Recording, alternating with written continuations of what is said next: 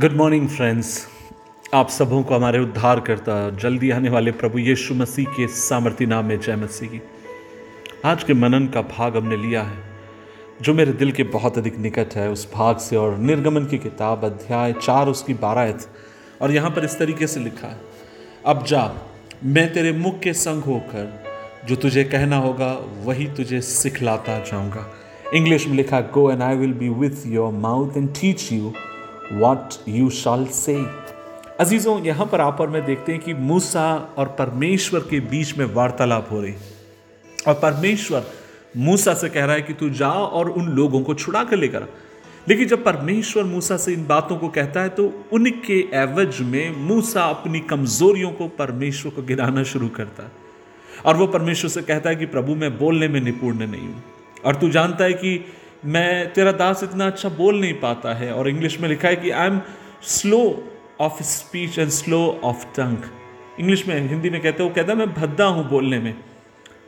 और फिर वह ये भी कहता है कि परमेश्वर, क्योंकि मैं भद्दा हूँ, इसलिए आप किसी और को भेज दीजिए। परमेश्वर मूसा के द्वारा एक बड़े काम को कराना चाह रहा है, लेकिन मूसा परमेश्वर के बल को समझे बिना वह अपनी कमजोरियों को परमेश्वर के सामने गिरा रहा है, गिना रहा है।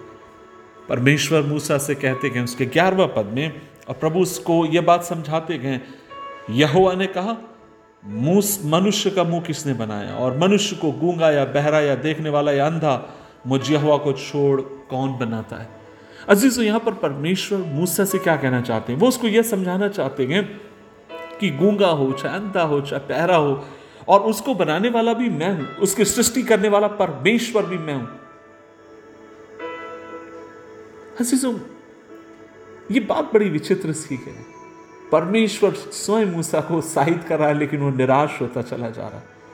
एक बात आपसे कहूँ, इस बात को मैं समझता हूँ, और वो ये है, यदि आपकी मेरी कमज़ोरी के द्वारा, यदि आपकी मेरी कमजोरियों के द्वारा, यदि परमेश्वर अपने बल को इस्तेमाल करता गए, उसके नाम की महिमा हो। आपके मेरे काम करने के तरीके में और उसके काम करी के तरीके में फ़र्क है। अजीजों, कई बार वो हमारी कमजोरियों में वो अपने आप को प्रकट करता है। कई बार वो हमारी कमजोरियों में वो अपने प्रकाशन को देता है। इसलिए तो वचन कहता है कि बुद्धिमान को हराने के लिए वो मूर्ख को चुनता है। ऊँचे को हराने के लिए वो नीचे को चुनता है। जो अपने बारे में कहते हैं कि मैं कुछ हूँ, उनको हराने के लिए बाइबल कहती है, वो ऐसो कुछ चुनता है जो अपने बारे में कहते हैं कि मैं कुछ भी नहीं हूँ। क्योंकि परमेश्वर आपकी मेरी कमजोरियों को भी इस्तेमाल कर सकता है, जिनके द्वारा आप और मैं उसकी महिमा कर सकते हैं। अज़ीज़, अब मैं पॉलुस की याद करता हूँ।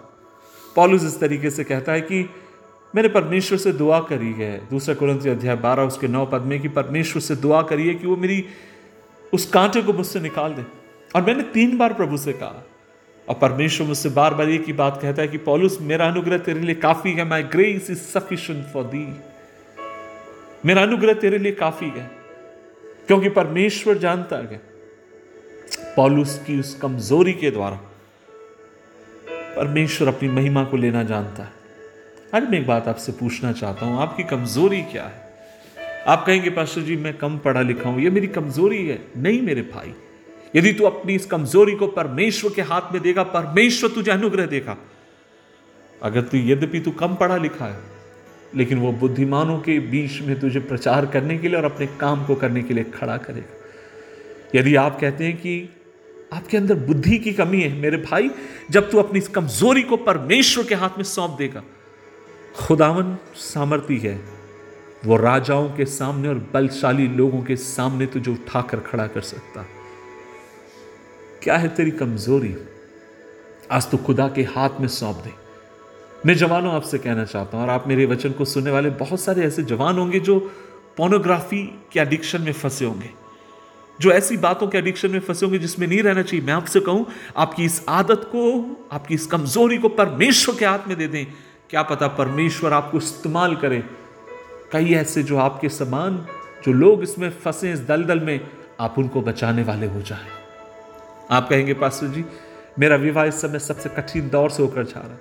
मुझे समझ में नहीं आ रहा मैं क्या करूँ। मैं आपसे कहना चाहता हूँ, अपने विवाह को परमेश्वर के हाथ में समर्पित करें। परमेश्वर हो सकता आपको तैयार कर रहा है इस समय, ताकि आप, कई आप जैसे लड़खड़ाने वालों की जीवन को आप और मैं संवारने वाले हो जाए। अपनी कमजोरियों को यहोवा को सौंप दे और उसके बल को ले और आगे की तरफ़ बढ़ता जाओ। परमेश्वर मूसा को यही समझाना चाहता है, मूसा तेरे अंदर बहुत तेरी कमज़ोरी होंगी। तो बोलने में इतना निपुण नहीं होगा।